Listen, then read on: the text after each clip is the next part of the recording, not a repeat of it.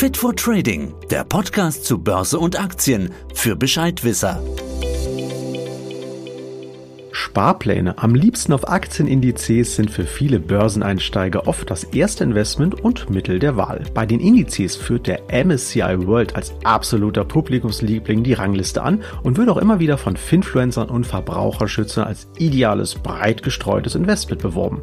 Suggeriert auch der Titel World ein gut diversifiziertes Produkt, mit dem ich die Aktientitel der ganzen Welt mitnehme und vor allem Krisen in einzelnen Ländern oder Branchen gewappnet bin. Aber ist das wirklich so? Dass dem nicht so ist, mussten viele Anleger im Laufe des letzten Jahres schmerzhaft erkennen, als der Index zusammen mit den US-Tech-Werten ordentlich auf Tauchstation ging. Denn die USA machen in den meisten Welt-ETFs fast 70 Prozent und die großen acht Tech-Werte fast 20 Prozent des Anteils aus. Warum ein World ETF also nicht wirklich breit gestreut ist, wie so ein Aktienindex überhaupt berechnet und aufgebaut wird und welche Alternativen es vielleicht auch noch gibt, darüber spreche ich mit meinem heutigen Studiogast. Es ist Veronika Kühlburg, sie ist verantwortlich für die Produktstrategie der DAX-Indizes bei Stocks, einer Tochter der Deutschen Börse AG. Und dann sage ich, hallo Veronika, herzlich willkommen zu meinem Podcast. Hallo Falco, danke, dass ich heute dein Gast sein darf. Ja, und mein Name ist Falco Block, ich bin Sales-Stratege bei der DZ Bank in Frankfurt. Veronika, bevor wir zum eigentlichen Thema kommen, erst noch ein paar Worte mal zu dir. Produktstrategie für Indizes. Das klingt ja interessant. Was machst du denn da genau? Was kann man sich darunter vorstellen? Ja, also ich beschäftige mich schon seit sehr vielen Jahren mit dem DAX, also dem Aktienindex, der den meisten Deutschen ein Begriff sein dürfte. Und der ist im vergangenen Jahr 35 Jahre alt geworden. Das haben wir natürlich auch gefeiert und auch das gehört zu meinen Aufgaben. Aber jetzt mal der Reihe nach. Vielleicht hast du davon gehört, dass der DAX, der ja die größten deutschen Unternehmen enthält, vor ungefähr zwei Jahren vergrößert wurde. Der hatte seit seiner Auflegung im Jahr 1987 die Kursentwicklung von den 30 größten Unternehmen abgebildet. Und seit zwei Jahren sind es eben zehn mehr. Jetzt sind es 40 Unternehmen. Die 40 Unternehmen, die an der Frankfurter Börse gelistet sind und am größten sind.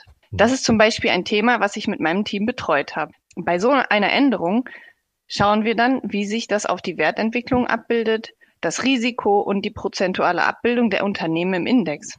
Außerdem fragen wir auch den Markt, also unsere Kunden und alle interessierten Investoren, was sie von so einer Änderung halten. Diese Antworten und auch unsere Analysen nehmen wir dann mit in die Entscheidungsfindung. Hm, jetzt hast du den DAX angesprochen, also DAX 40, hast schon recht, ich glaube, den meisten dürfte das mittlerweile ein Begriff sein. Jetzt gibt es diesen, oder Indizes, aber nicht nur auf Aktien, sondern Index selbst ist ja ein Oberbegriff, da stecken noch viel mehr Werte potenziell dahinter, richtig? Ja, genau. Also Indizes gibt es auch nicht nur auf Aktien, sondern auch auf Anleihen oder Rohstoffe. Alles im Prinzip, was irgendwo gehandelt wird, kann man in einem Index berechnen. Denn ein Index ist ja auch nur eine Kennzahl. Mhm. Also Anleihen, hast du gesagt, Rohstoffe. Gibt es auch irgendwas ganz Krudes, wo du sagen würdest, ähm, da würde eher so kein Mensch drauf kommen, was es für einen Index gibt, der dir schon mal untergelaufen ist? Naja, also es gibt ja nicht nur Indizes, in die man jetzt investieren kann im Sinne der Geldanlage, sondern es gibt ja auch zum Beispiel den IFO Geschäftsklimaindex. Der ist jetzt nicht krude, aber der misst eben das Geschäftsklima. Und das ist jetzt kein Index, auf den es dann vielleicht einen ETF gibt, in den ich investieren kann. Stimmt, aber zeigt mal ganz gut genau, was eigentlich so ein Index alles äh, beinhalten kann oder was er eigentlich darstellt. Sehr schön. Dann mal zurück zu meinem Intro. Ich hatte ja gesagt, breitstreuende Welt-ETFs sind als Index für ETF-Sparpläne seit einiger Zeit ja äußerst beliebt. Ich glaube, Finfluencer rattern das Ding rauf und runter und viele junge Anleger vor allem haben verstanden oder sind der Meinung, dass das eine super einfache Möglichkeit ist, um in die Kapitalmärkte einzusteigen, einfach und günstig. Das muss man auch sagen, sie sind ja auch kostengünstig, niedrige Kosten, haben im letzten Jahr eine super Performance hingelegt, insbesondere natürlich aufgrund dieser Tech-Werte und vor allem aber sie suggerieren eine extrem breite Streuung. Wir haben uns mal das ja zusammen angeguckt, mehrere hundert Titel aus über 20 Industriestaaten sind in so Welt-ETFs im Durchschnitt da vertreten. Aber jetzt mal meine Frage, warum sind eigentlich diese US-Titel in diesen ETFs so unfassbar übergewichtet und deutsche Aktien, ich meine, immerhin sind wir immer noch die viertgrößte Industrienation der Welt, hat gerade mal so einen kleinen einstelligen Prozentbereich. Woran liegt denn sowas? Ja, also zunächst würde ich sagen, wenn man sein Geld in so ein Produkt anlegt, also in so einem einen Index beziehungsweise den ETF, und das ist ja das Vehikel, in dem man dann tatsächlich investiert ist, dass man dann in seinem Portfolio hat oder in seinem Depot hat, sollte man sich natürlich immer gut informieren, was darin enthalten ist. Und du hast es jetzt schon angesprochen, bei so einem Welt-ETF kann es sein, dass 70 Prozent USA zum Beispiel enthalten ist. Das liegt einfach daran, dass die Unternehmen in so einem Index der Größe nach in dem Index gewichtet sind oder auch selektiert sind. Und da nun mal an, in den USA und an der Börse in den USA super viele sehr große Unternehmen gelistet sind, macht eben die USA so einen großen Anteil an so einem Index aus und dann eben auch äh, in dem ETF, in den ich investiere. Mhm. Und das kann ja, das kann deswegen problematisch sein, weil ich dadurch einen sehr großen Anteil meines Investments in den USA habe. Und wenn es eben zum Beispiel Probleme in der Wirtschaft in den USA gibt, dann kann das mitunter Auswirkungen auf mein Investment haben. Das mhm. Ganze nennt man Risikodiversifikation. Und das bedeutet halt, dass man darauf achtet, dass das Investment möglichst breit, tatsächlich breit gestreut ist. Ja, heute ist Freitag, der zweite, zweite. Gestern kamen Zahlen von Meta und die Aktie ist, glaube ich, heute um 15 Prozent explodiert bei den Milliardenwerten, die das Unternehmen schon hat. Also da kann man mal sehen, was für äh, Bewegungen trotzdem im Technologiesektor möglich ist. Aber natürlich hat das Unternehmen dann ab sofort nochmal einen größeren Anteil in diesen Index. Ähm, wenn ich jetzt sage, diese starke Fokussierung auf die USA, beziehungsweise im konkreten Fall sogar auf die Technologiewerte, ist mir eigentlich nicht so recht. Ist zwar lange Zeit damit gut gefahren, aber das ist ja keine Aussage für die Zukunft welche Alternativen habe ich eigentlich dann? Was kann ich wählen, um dann mein Investment doch breiter zu streuen? Wie kann ich da vorgehen? Genau, also grundsätzlich so ein Welt-ETF oder so einen weltweit anliegenden Index als Basis zu nehmen und als Einstieg ist ja sicher nicht verkehrt. Wenn ich da dazu dann noch zum Beispiel einen europäischen Index nehme, wie den Eurostox 50 oder Indizes auf Länder wie Deutschland, ich habe ja am Anfang schon den DAX erwähnt, dann kann man schon auch über diese ETFs in seinem Portfolio ein bisschen Diversifikation schaffen. Man kann natürlich auch noch zusätzlich in Schwellenländer-ETFs investieren. Das sind die sogenannten Emerging Markets. Und da gibt es auch eine breite Palette an ETFs. Grundsätzlich ist die Devise, nicht alles aufs gleiche Pferd zu setzen. Und mhm. das ist dann, denke ich, schon mal ein guter nächster Schritt zu einem reinen Investment in so einen weltweit anliegenden ETF. Okay. Gehen wir noch mal ein bisschen weiter in die Basics und zwar zum Aufbau eines Aktienindex. Du hattest vorhin den DAX erwähnt, 40 größten börsennotierten Unternehmen mit Sitz in Deutschland. Auch da muss man wieder sagen, Sitz in Deutschland, nicht Umsatz unbedingt in Deutschland auch, aber Großteil auch äh, in Übersee. Aber wie muss ich mir das vorstellen, wenn ich jetzt so einen Index, also DAX ETF kaufe? Habe ich dann Anteil an jeweils einer Siemens, eine Bayer, eine Daimler, eine SAP oder wie baut sich so ein Index dann zusammen? Ja, also der Index baut auf der Größe der Unternehmen auf. Dabei meine ich jetzt aber nicht die Anzahl der Mitarbeiter oder den Standort oder sowas, sondern die Größe an der Börse. Das heißt, das ist die Anzahl der Aktien, die an der Börse gelistet sind und der Aktienkurs. Und die Anzahl der Aktien, die ein Unternehmen an der Börse hat, die werden quasi zum Start des Listings des Unternehmens Jahr ausgegeben. Und sagen wir mal, jetzt hat ein Unternehmen vielleicht 100.000 Aktien ausgegeben am Anfang, dann würde der Aktienkurs mal 100.000 sozusagen die Börsenkapitalisierung oder Marktkapitalisierung ausmachen. Es gibt aber auch manchmal Unternehmen, die geben zwar 100.000 Aktien aus, aber dann kauft ein großer Aktionär, zum Beispiel ein anderes Unternehmen, davon schon mal 10.000. Und dann ist der Streubesitz, so heißt das dann, geringer als 100 Prozent, weil ja dann nur noch 90.000 Aktien für die anderen zu kaufen sind. Und das spielt auch in diese Größe, die wir im Index berücksichtigen, eine Rolle. So ist das Unternehmen dann aus Indexsicht etwas kleiner als eben tatsächlich an der Börse. Mhm. Und auf Basis dieser Größe wird dann auch die Gewichtung vorgenommen. Also das prozentual erhält jedes Unternehmen anhand dieser Free Float Marktkapitalisierung dann ein Gewicht. Haben wir zwei äh, Fachwörter, die wir vielleicht nochmal kurz erwähnen müssen. Du hast gesagt, Streubesitz, Free. Ich glaube, ist auch ganz interessant zu sehen, wenn ein Unternehmen entscheidet, sich an die Börse zu gehen, dann heißt das ja auch nicht unbedingt, das gesamte Kapital des Unternehmens ist an der Börse frei für jeden käuflich, sondern ich habe auch schon Unternehmen erlebt, die sind in die Börse gegangen, haben wir gerade mal gesagt, zehn Prozent unseres Unternehmensanteils bringen wir an die Börse und alle anderen 90 Prozent beinhalten oder behalten die, die Inhaber. Genau, du hast gesagt, Ankeraktionäre. Also da muss man ganz genau mal hinschauen. Nur wenn ein Unternehmen an die Börse geht, heißt das noch lange nicht, dass sie sich dem komplett öffnen, sondern ähm, ja eventuell nur kleine Teile da gelistet sind. Jetzt gibt es ja auch immer wieder Veränderungen in einem Index. Aktien kommen in den Index, gehen raus. Äh, das wird, glaube ich, regelmäßig überprüft. Ich glaube, wir hatten da vor, vor vielen Jahren, oder wie lange ist das her? Da war mal die Six, die war mal im DAX, dann ist sie nach unten rausgerutscht in die zweite Reihe S-DAX oder M-DAX. Wer bestimmt eigentlich, was für ein Wert in so einem Index, also beispielsweise im DAX drin ist und wie geht ihr dann bei diesen Anpassungen vor? Also wie das bestimmt wird, das ist ganz klar festgelegt nach Regeln. Die kann man auch öffentlich einsehen. Dazu haben wir ein Regelwerk, das ist auf unserer ähm, Internetseite nachzulesen. Auch diese Aufnahme und Herausnahme von Unternehmen in den Index basiert auf der Free Float Marktkapitalisierung, also der im Streubesitz befindlichen Anteile. Genau, das passiert regelmäßig. Das ist auch festgelegt. Das passiert jedes Quartal im März, im Juni, im September und im Dezember. Da gibt es feste Termine, wann wir eine neue Indexzusammensetzung veröffentlichen. Und wenn ein Unternehmen, ich habe ja gesagt, dass die Größe sich anhand des Aktienkurses auch bestimmt, die Marktkapitalisierung, dann kann es auch passieren, dass ein Unternehmen zum Beispiel, sagen wir mal so, zu klein wird für den Index und ein anderes ist größer geworden und dann werden die Unternehmen ausgetauscht festes Regelwerk. Ja, ich glaube, das ist auch ganz wichtig, dass es dann eben nicht nach, nach Gutdünken aussieht und so weiter. Äh, an der Stelle gibt es ja auch immer wieder so Marktbeobachtungen. Man schaut, oder die Aktionäre oder auch Investoren schauen ja so mit Argusaugen darauf, welches Unternehmen geht vielleicht in den höher gelegten Index und welches fliegt eventuell raus und dann positionieren sich ja dann auch schon manche Unternehmen. Die ETFs können, glaube ich, das nicht, sondern die müssten wirklich so lange warten, bis es definitiv durch ist und erst dann dürfen sie das abbilden. Ist das so richtig? Ja, genau. Also diese Veränderung wird angekündigt, ungefähr zwei bis drei Wochen vor der tatsächlichen Umsetzung. Und dann wissen halt die ETF-Portfolio-Manager und auch der restliche Markt schon, was passieren wird. Und die müssen dann zu dem Tag, wo wir dann halt diesen Austausch im Index tatsächlich rechnerisch vornehmen, müssen die dann eben die Aktien des Unternehmens, das rausgeht, verkaufen und die des Unternehmens, was reinkommt, müssen sie dann auch kaufen. Und da sieht man auch immer ordentliche Bewegungen im Vorfeld schon, aber meistens ist dann die Story schon durch, wenn es verkündet wird, weil, äh, wie heißt es immer schön, buy the rumor, sell the facts.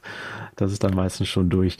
Jetzt gibt's ja nicht nur Indizes auf den Weltmarkt oder einzelne Länder, äh, du hast vorhin den Eurostocks genannt oder Emerging Markets, sondern diese Indizes werden auch immer kleinteiliger runtergebrochen. Mittlerweile gibt's ja sogenannte Branchen-ETFs auf die Themen künstliche Intelligenz, erneuerbare Energien, Biotechnologie, also auf Megatrends manchmal auch auf sehr schmale Bereiche wie Wasserstoff, muss man sich überlegen, ob das dann wirklich noch sinnvoll ist.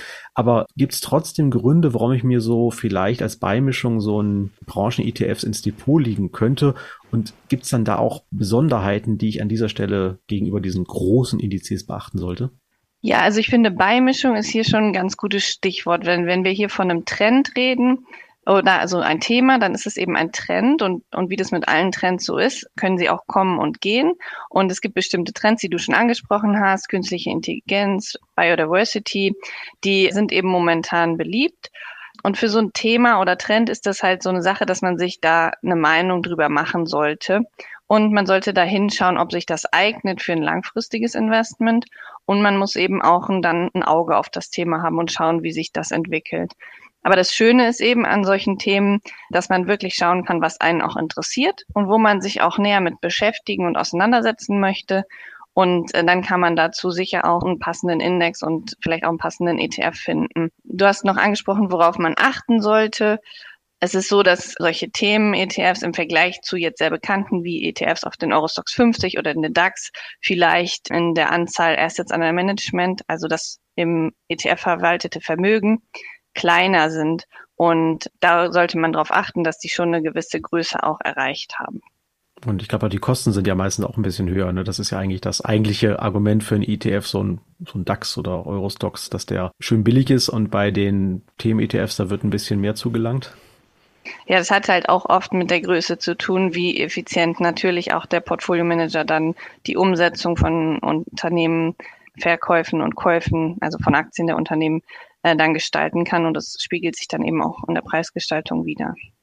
Ein Trend darf man es eigentlich nicht nennen. Ich glaube, es ist ein absolutes wichtiges Thema in letzter Zeit und wird uns auch noch sinnvollerweise jetzt begleiten. Nachhaltigkeit, äh, weil viele Anleger wollen mit gutem Gewissen investieren, Umweltschutz, Mitarbeiterrechte, gute Verhältnisse zu den Lieferanten, also sogar Stakeholdern. Das sollen die investierten Unternehmen, das sollen die einhalten. Gibt es denn auch dort mittlerweile entsprechende Indizes? Wie wird denn hier eigentlich bei der Auswahl der Titel vorgegangen? Also macht das jemand für mich? Ich kann mir also einen Index auf nachhaltige Unternehmen kaufen?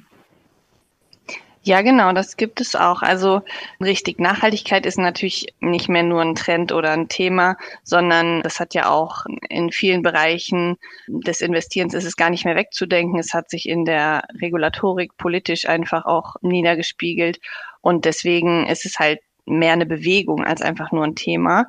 Ja, es gibt ganz viele ähm, Kriterien, die man auch wieder in einen Index berücksichtigen kann. Es gibt ganz viele verschiedene ähm, Nachhaltigkeitsindizes auch, die eben bestimmte Kriterien beinhalten. Das funktioniert dann meistens so, dass man ein grundsätzliches Universum hat, ein Anlageuniversum.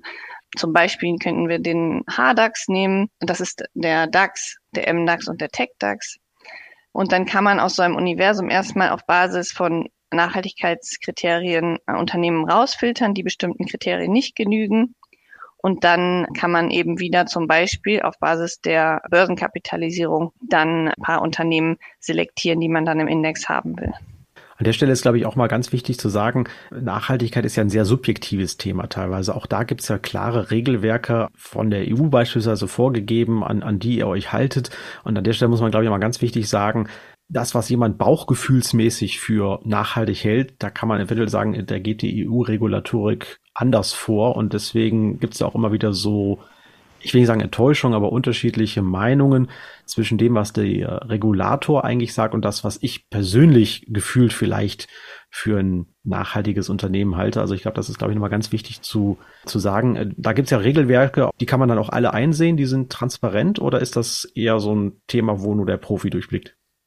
Nee, also wir haben äh, zum Beispiel einen Index, der DAX 30 ESG, und der beinhaltet ein paar Ausschlusskriterien, die, glaube ich, auf den ersten Blick relativ einfach nachzuvollziehen sind. Also zum Beispiel geht es da um Ausschlüsse von umstrittenen Waffen, thermische Kohle, unkonventionelles Öl und Gas und Tabak, um jetzt nur mal ein paar zu nennen. Und Unternehmen, die daran investiert sind oder beteiligt sind, eben dadurch ihre Umsätze generieren, die werden dann eben ausgeschlossen. Das kann ich also ziemlich transparent nachvollziehen. Und dann gibt es noch solche ESG-Ratings von ESG-Rating-Agenturen, die dann auch da eine Rolle spielen. Und da müssen die ja also mindestens ein bestimmtes Rating haben, die Unternehmen, damit ich dann sage, okay, dann möchte ich sie auch im Index haben. Das Rating ist sozusagen gut genug. Jetzt mal angenommen, ich habe mich erkundigt, habe einen passenden Index mit, ohne Nachhaltigkeit, Branche und so weiter für mich gefunden. Ich habe den bei meinem Broker dann eingegeben, gibt's ja so Suchmasken.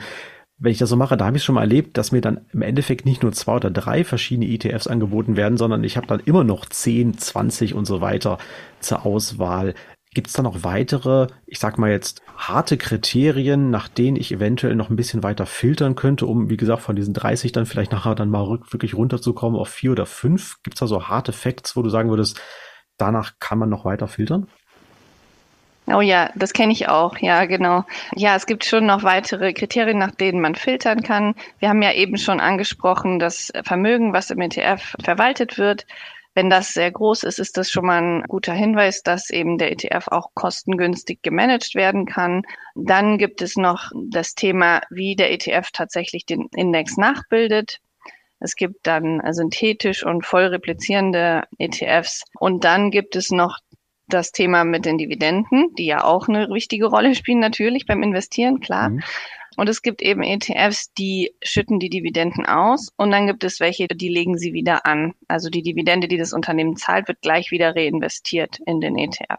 Du hast vorhin gesagt, replizieren beziehungsweise synthetisch. Da muss man vielleicht an der Stelle sagen, für den, der das noch nicht so weiß, der eine kauft wirklich eins zu eins real die Aktien und die anderen bilden das dann über, ja, darf man sagen, über Optionen nach. Für den Privatanleger ist es eigentlich eher eine Glaubensfrage, oder? Im Endeffekt, ja, der Profi, für den ist es vielleicht wichtig, aber eigentlich will ich ja nur die Performance haben. Risiko gehe ich ja bei beiden nicht unbedingt ein, oder gibt es da Unterschiede? Ja, ich denke, dass es vielleicht für den Privatanleger einfacher nachzuvollziehen ist, wenn es ein replizierender ETF ist. Das heißt, man hat das Gefühl, dass man auch tatsächlich in den Teil der Unternehmen, je nachdem, wie viel ETF-Anteil man dann hat, ähm, investiert ist. Aber mhm möglicherweise ist es auch eher eine Glaubensfrage. Ja, ja. Die sind ja manchmal ein bisschen, bisschen teurer, ne? weil klar, ich muss dann wirklich eins zu eins wirklich die alten Aktien danach kaufen, weil so, was gibt's denn da? Russell 5000 oder so, da wird das ein ziemlicher Aufwand. Ja, darauf kommt es natürlich auch ein bisschen an, wie groß der Index dann ist und wie liquide die kleineren Unternehmen auch im Index dann sind, ob das sich überhaupt voll replizieren lässt. Hm. Größe ist vielleicht auch noch ein Stichwort. Also mir ist es zum Beispiel passiert schon, ich hatte äh, gar nicht so kleine Indizes, also so, so, so branchenmäßig, das waren ganz normale, aber die waren relativ klein geworden, 15 Millionen und dann sind die einfach der Reihe nach vom Emittenten aufgelöst worden und ich musste mir was Neues suchen. Also wenn man vielleicht wirklich eine Auswahl hat, dann vielleicht generell denjenigen suchen, der ein bisschen größer ist, damit man nicht Gefahr läuft, dass der dann relativ schnell wieder aufgelöst wird. Weil auch die Dinger sind ja nicht für die Ewigkeit gedacht, muss man auch sagen. Veronika, Abschlussfrage. Wo geht denn so die Reise bei den Indizes hin? Darfst du mal so einen Blick bei euch, ja, ich sag mal, in die Werkstatt geben? Gibt es neue Indizes, die ihr gerade entwickelt, wo ihr ein Auge drauf habt? Ja, also wir haben ja schon über ein paar Trends oder Themen gesprochen, also künstliche Intelligenz, Biodiversity. Klar, das sind auf jeden Fall auch aktuelle Themen. Im Prinzip ist es so, es gibt ja die Megatrends, also das sind Bereiche, in denen aktuell gerade viel passiert und um die es viele Debatten gibt. Die haben also Einfluss darauf, wie wir im Prinzip in Zukunft leben. Und das sind der Klimawandel, Demografie, Technologie. Die verändern Politik und Wirtschaft und auch das Verbraucherverhalten. Und deshalb sind Unternehmen, die in diesen Bereichen tätig sind, unter Umständen immer eine, eine gute Investition. Und ähm, das sind Themen, die wir uns eben anschauen. Und daraus kann immer wieder ein neuer Indextrend entstehen. Okay, dann halten wir zum Schluss noch fest. Also ein Index ja, beinhaltet äh, eine große oder weniger große Anzahl von Aktien. Da gibt es diese Index-Sponsoren, die das berechnen nach einem festen Regelwerk. Das ist ganz wichtig, der wird regelmäßig überprüft. Das heißt, man muss nicht selbst einzelne Aktien kaufen. Zur Beimischung können neben diesen großen Indizes auch mal Branchen möglich sein. Da muss man sich aber aktiv mit auseinandersetzen und die auch beobachten. Welt-ETF heißt nicht unbedingt, ich bin wirklich absolut breit gestreut, sondern da sollte man vielleicht auch mal schauen, ob man nach einer gewissen Zeit, wenn man ein gewisses Portfolio aufgebaut hat, sich vielleicht auch mal zusätzliche ETFs reinlegt ins Portfolio, damit man ein bisschen breiter gestreut ist. Und ansonsten gibt es aber eine wunderbare Möglichkeit, um eben hier kostengünstig sich ein Portfolio aufzubauen und darauf basierend, aber da machen wir andere Podcasts nochmal zu, kann man sein Portfolio dann auch noch mit anderen Themen bestücken. Ja, Veronika, dann sage ich ganz herzlichen Dank für diesen tollen Überblick, deine Zeit und die Erklärung. Danke dir auch, Falco. Hat mir Spaß gemacht. Ja, damit sind wir am Ende unseres heutigen Podcasts angelangt. Ich hoffe, es hat euch gefallen und ihr könnt das Thema Indizes bei eurer jeweiligen Geldanlage noch besser verstehen und einsetzen. Bleibt dabei, denn auch in den nächsten Podcast-Folgen werden wir uns mit weiteren spannenden Themen rund um Kapitalmärkte und Anlagechancen beschäftigen. Wenn ihr also keine unserer kommenden Folgen verpassen wollt, dann abonniert doch auch gleich unseren Kanal. Und wie immer, wenn ihr Fragen, Kritik, Lob oder Anregungen auch für zukünftige Themen habt, schreibt uns gerne wieder an wertpapiere.dzbank.de. Macht an dieser Stelle bitte auch unsere rechtlichen Hinweise, die habe ich euch wieder in die Show Notes gepackt. Dann wünsche ich euch jetzt weiterhin viel Erfolg bei euren Schritten an den Kapitalmärkten und freue mich auf das nächste Mal. Tschüss und macht's gut. Das war Fit for Trading, der Podcast für deine Investments. Fit for Trading, der Podcast zu Börse und Aktien für Bescheidwisser.